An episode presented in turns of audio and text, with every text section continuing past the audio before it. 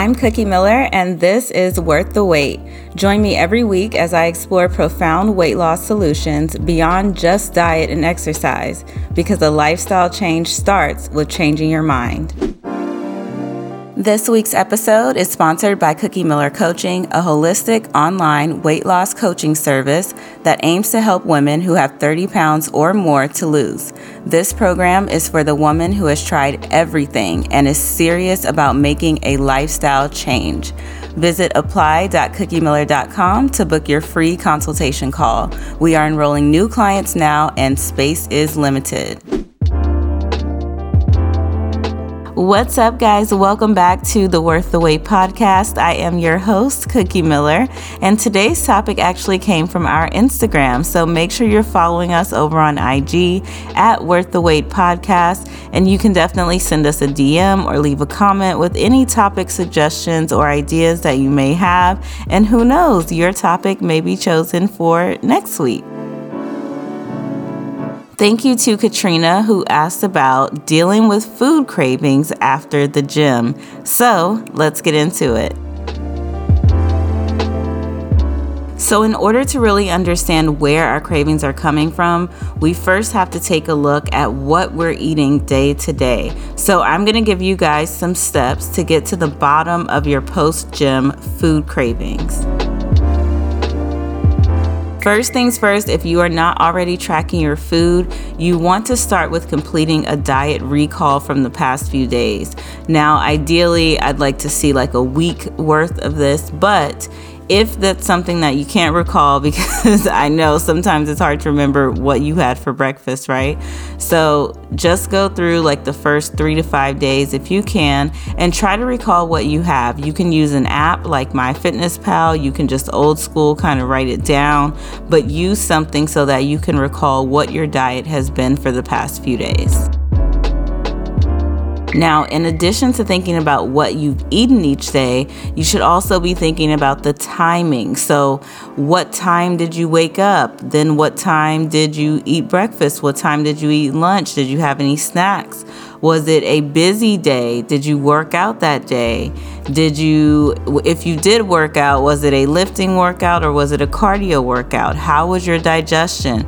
All of these different things you want to think about. And then what you can do is in MyFitnessPal, if that's what you choose to use, you can just scroll down to the bottom and add that to your notes. Or if you're just kind of writing it out, just write that somewhere because it's going to help you along the way. Your next step is to notice any patterns. Are you eating the same amount of food on workout days and on non workout days? Are you noticing that you eat more or eat less on days that you work out? Or maybe you're noticing that you have cravings on days where you skip a meal or days where you maybe eat later in the day. You realize that you're starting to binge later in the day. Now, what each of these steps are doing is helping you to just have that level of awareness. A few podcasts ago, I talked about mindfulness and awareness for weight loss. Definitely go and check that episode out. But just asking yourself these questions about are you noticing eating patterns? And first of all, how much are you eating and when are you eating? And are you eating the same on workout days as you do on non workout days? Sometimes just that line of questioning will be enough for you to figure out exactly exactly what you need to do. Now, if you are someone who falls in that category of maybe you're you're eating a little bit too late in the day for your first meal and then it's causing you to have these binge sessions at night, then something I found that has been helpful for clients and for me in the past because that's something that I struggled with is eating with the sun. And so thinking about eating 7 a.m. to 7 p.m.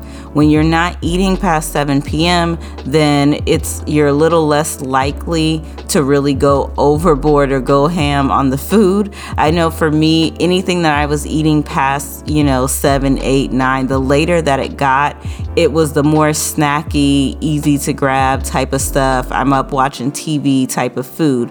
But usually, pretty much at 7, I would say between 7 and 9, if we're being super realistic, it's kind of when all of the good food has been eaten and nothing good is happening really after 7 or after 9 p.m. as far as going to the fridge. So think about sticking with a schedule that helps you to eat with the sun. Step three is going to be to think about meal timing around your workouts. How soon before and after your workouts are you eating? So, what I recommend is eating something solid like 30 minutes to an hour before you work out, especially, especially when you're going to lift. With the cardio, you know, a lot of people can get away with fasted cardio and things like that. But with the weightlifting, you really need that energy and you really need to have those calories to really help you to push through your workout and hit any PRs that you may be aiming for. Now, a lot of what you eat or the type of food you eat is going to depend on the individual. You know, some people really don't do well eating so close before their workouts. They end up being nauseous or not feeling well. Other people need to eat really close to their workouts so that they feel good. But like I said, generally 30 minutes to an hour before. And what you want to think about eating is something that's going to give you energy. So your energy sources are going to be your carbs and your fats. And so what I like to do is, you know, a wheat bread or something like that that gives you your carb source. It has some fiber in it, so it's not just a, you know, pure source of sugar. And then from there, you want to go with like a fat source, a good fat source like avocado. So think wheat toast with a little bit of avocado on it before your workout, and that will help you to have a bit more energy and really be able to sustain you throughout the workout. Now, post workout is super important because this is where the question came from, right? What are you doing after you work out? Well, if you can get a protein source in as soon as possible after your workout, that is definitely going to help a bit with hunger because protein does help our satiety or our feeling of fullness. So, this is why you see a lot of, you know, like bodybuilder type people will have a protein shake or something immediately after the gym. You don't have to do it immediately after, but I'd say definitely within an hour after working out, you want to go ahead and have something to eat. Now, this is not to say that you only want to have protein, you still want to have those carbs and fats. Eating those carbs and fats around your workout is very helpful, like I said, for energy before you work out, but also for your recovery after. So, something good to have is like a protein shake, for example, um, especially one that has like a little bit of carbs, a little bit of fat in it as well to just kind of help you recover.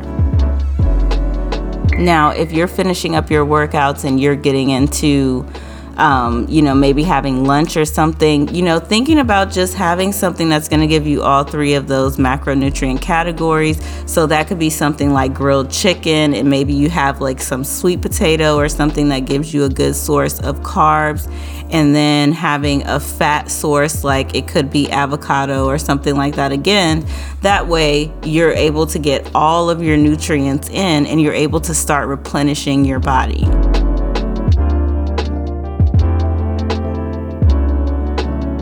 Now, I have saved the biggest and the best tip for last, okay? The weight loss industry has pushed 1200 calories on women for so long. I know that it's so easy to fall into that 1200 calorie trap. So, if you're someone who's eating 1200 calories, I can tell you almost without a doubt that that is most definitely the problem if you're feeling very, very hungry after you work out. If you feel like you can only lose weight on 1200 calories, just know that that is not normal unless you're just a very small human you're short um, you know and maybe you're maybe you're already you know, pretty thin, and then you need to be thinking about recomping your body instead of, you know, dieting. But that's a whole other podcast that we can maybe do in the future. Um, but you should be able to lose weight in a healthy way at way more than 1200 calories. So if you're not able to do that, to me that's saying something is going on internally or there you may be approaching dieting in the incorrect way and maybe you need to hire a coach or do something like that. But 1200 calories is enough for a child to live and be sustained on, but it is not enough for an adult, especially um, a woman who has, you know, if you're within the range of having still your reproductive organs and you still have your cycle and everything like that, that it's super, super important hormonally that you're also eating enough calories. So, a good way to really kind of figure out if this is what's going on with you is that maybe on non workout days, you're able to hit that low calorie goal and it's kind of just okay. But on the workout days, it's like, oh no, like I am super hungry. I can barely do this. That is something that stands out and tells me that, okay, you're eating too few calories, you need to eat more calories. And this can even come in handy if you're maybe not tracking your food, then that'll help you to realize that, okay, I'm not eating enough food. You know, another thing that really contributed to, I think, the issues that people are seeing with trying to do these low calorie diets is that at the same time that the super low calories were, you know, really becoming popular, I guess, again, also IIFYM was also becoming very popular, and that's if it fits your macros. So for a few years, there was this thing going around where it was like, well, if it fits your macros, you can have it. And that that works for people who are maybe doing bodybuilding shows and like they're just trying to give themselves a little something here and there. But if you're just a regular person and you're trying to lose this weight and you've struggled with having this addiction to sugar and to food for a very long time, then that's probably not going to work in your benefit, right? It's not going to be a good idea to take the low calories that you're already giving yourself and fill them with essentially processed um, over entirely too sugary you know, types of food. You want to be filling those calories with as many whole, unprocessed foods as you can. So, yes, just because the Snickers bar will fit in your macros doesn't mean it's necessarily the best thing to have. And if you're taking that Snickers bar and now you're taking that 200 calories, and instead of you having something filling and something nutritious, you have that, that of course is going to trigger you to be incredibly hungry, especially after a workout. So think about the types of food you're eating, think about the timing of your meals, think about the amount of calories that you're taking in altogether. And of course, if you're not already using something to track your food, even if it's just old school writing it down, definitely find a way to track your food so that you can have that level of awareness and so that you can be properly fueled for your workouts.